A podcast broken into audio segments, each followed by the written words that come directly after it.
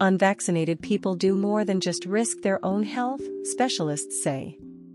Infectious disease specialists say that unvaccinated people do more than just risk their own health. They're also a risk to everyone if they become infected with coronavirus. That's because the only source of new coronavirus variants is the body of an infected person. Unvaccinated people are potential variant factories, Dr. William Schaffner, a professor in the Division of Infectious Diseases at Vanderbilt University Medical Center, told CNN Friday. The more unvaccinated people there are, the more opportunities for the virus to multiply, Schaffner added. When it does, it mutates, and it could throw off a variant mutation that is even more serious down the road. All viruses mutate, and while the coronavirus is not particularly mutation prone, it does transform and evolve. Most of the transitions mean nothing to the virus, and some can weaken it.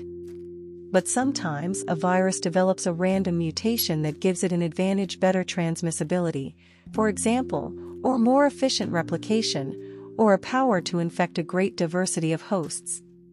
Viruses with an advantage will defeat other viruses, and will eventually make up the majority of virus particles infecting someone. If that infected person passes the virus to someone else, they'll be passing along the mutant version. If a mutant version is successful enough, it comes to be a variant. However, it has to replicate to do that. An unvaccinated person contributes that chance.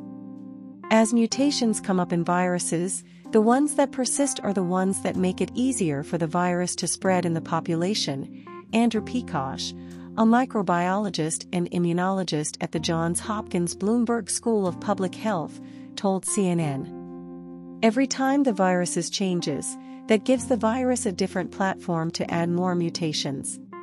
Now we have viruses that spread more efficiently. He said.